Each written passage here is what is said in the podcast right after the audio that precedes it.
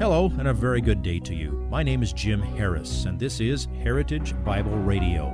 Heritage Bible Radio is an extension of Heritage Bible Church in Boise, where it's my joy to serve as the teaching pastor. Every day, we devote our radio time to studying a portion of the Word of God so you can know Him better through Jesus Christ and serve Him better through your local church. This week on Heritage Bible Radio, we continue our study of Ephesians with Paul's instruction to wives. Paul will address and instruct husbands in next week's message, but for now, ladies first. Please follow along with Pastor Jim as he delivers today's portion of this week's message entitled Spirit Led Wives.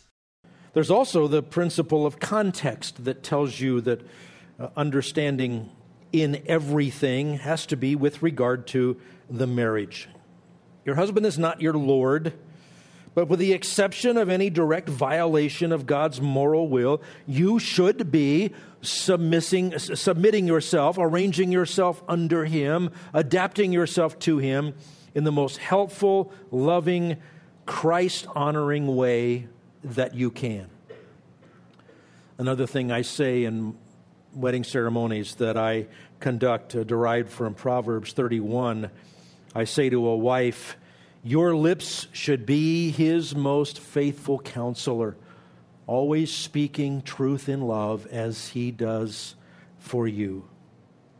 So, discuss any issue that needs a decision. If it needs a joint decision, work on it with your husband.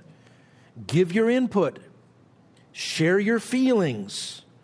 Even if you don't like how he will react to your feelings, how's he ever going to deal with them if you don't speak the truth in love? Press him to pray with you about the decision. Do the best research you can. Maybe you know something he doesn't. Maybe you both have a blind spot and you can help fill it in. Then, if you cannot come to complete agreement, well, accept his decision. He needs your support. He is accountable to the Lord for his leadership in your relationship. Remember, God is at work in his life just as much as he is in yours.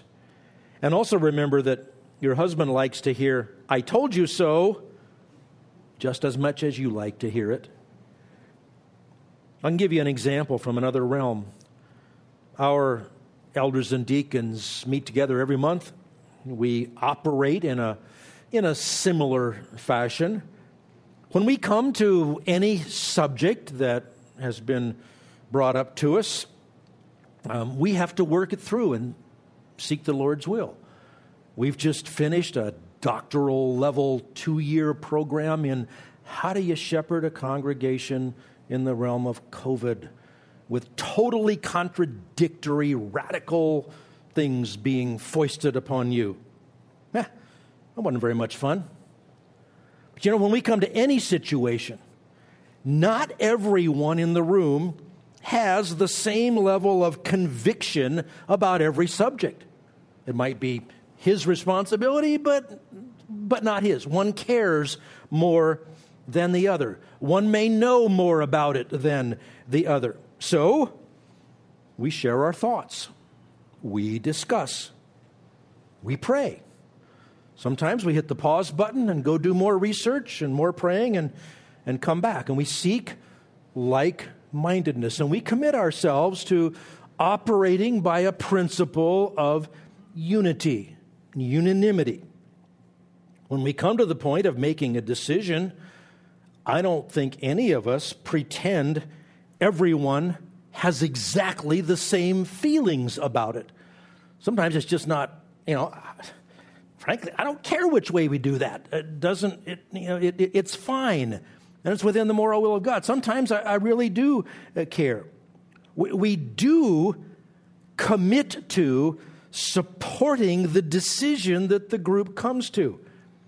We commit to doing whatever we can to make it work and we commit to encouraging each other and supporting each other along the way. We never criticize that decision to other people.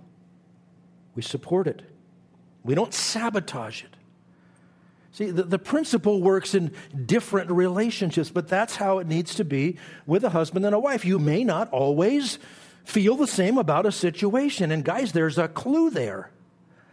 Um, what's that saying? Happy wife, happy life? Sometimes on a non moral issue, that's a great chance to show your wife you think she's pretty terrific. And you want to do what she likes to do. Women, likewise. But arrange yourself around that guy. Submission is not silence, it is not inferiority, it's not, certainly not slavery. It's voluntarily ordering your life so as to meet needs and fulfill God's design for your life, which is to be a helper to the man to whom He has called you. It's not a hard passage to understand. The command submit yourself to your own husband. The motive obedience to Christ.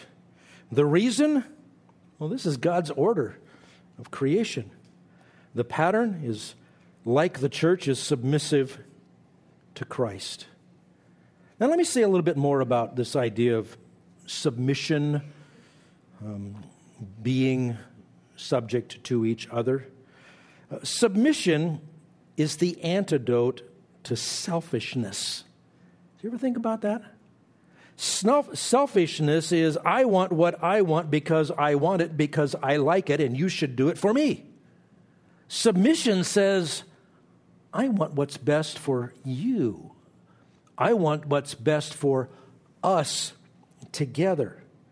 Selfish people think first and foremost of themselves, but a spirit controlled person doesn't care if he or she gets credit because the goal is to serve God and glorify Him, and He's always just. He's going to reward you for doing things right. Spirit controlled people do not take personal offenses. They are offended by what is an affront to the character of God. Ever read the beginning of James chapter 4? What is the what is the source of quarrels and conflicts among you? Is it not your own desires which wage war in your soul? Submission is the antidote to that. Submission is also the antidote to overdone individualism. Now, we are all always unique individuals. But there's a difference between being an individual as a member of a team and being individualistic. You don't want to be individualistic, you want to be who you are and use that for the glory of God. Every soldier in an army is a unique individual, but what do we do to them when we make them soldiers? We make them wear uniforms so that they are very clearly identified as being unified toward one collective goal and they act in submission to the common goal. Not every soldier is smarter than every other soldier. They work toward one common goal. Use your individual talents to contribute to the good of the whole body of Christ. Use your individual talents to contribute to the, to the good and the health and the holiness of your own home, but don't do it to draw attention to your own individual talents. You get the point? Not individualistic. Another thing we might say is that submission is also the antidote to being opinionated. Now, look, you have your opinions, and they are legitimately your opinions. And make a distinction. Having opinions and convictions, that's really important. They have to be anchored in Scripture, but there's a whole lot of things Scripture doesn't address, and you have your opinions about them. Mine are right, yours need to be subordinated. Well, that's the wrong attitude, isn't it? Being opinionated, that means being so proud and defensive, your, of, defensive of your opinions that you want to convert others to your opinions. Submission is the antidote to that. Being submissive includes understanding the difference between when you have to take a necessary stand for truth versus taking an unnecessary stand for your personal preference or for your opinion. Never forget Matthew 20, 28. The Son of Man did not come to be served, but to serve and to give his life a ransom for many. Man, this is the week of uh, temptation for you. There is a temptation felt acutely by people in positions of authority, like husbands, parents, employers, elected officials, elders. The temptation is to demand the proper response to your authority or to demand respect for your position. But spirit filled people don't operate like that. They lead by instruction, by example, by persuasion based upon the truth from the scriptures. Spirit filled leadership points the way and leads the way down the path.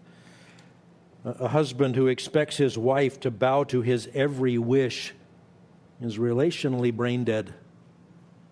No, God gave you her for your greater holiness. Anyone who intimidates people into submission is not a spiritual leader. That's just a selfish person trying to fulfill the needs of his own ego at others' expense. So, men, um, resist the temptation. Any man caught using a recording of this sermon to browbeat his wife will be the object of a future sermon illustration probably by name, unless I can control the flesh. There's always a time for all of us to submit. If you would like this message on compact disc, let me know and we'll send it to you.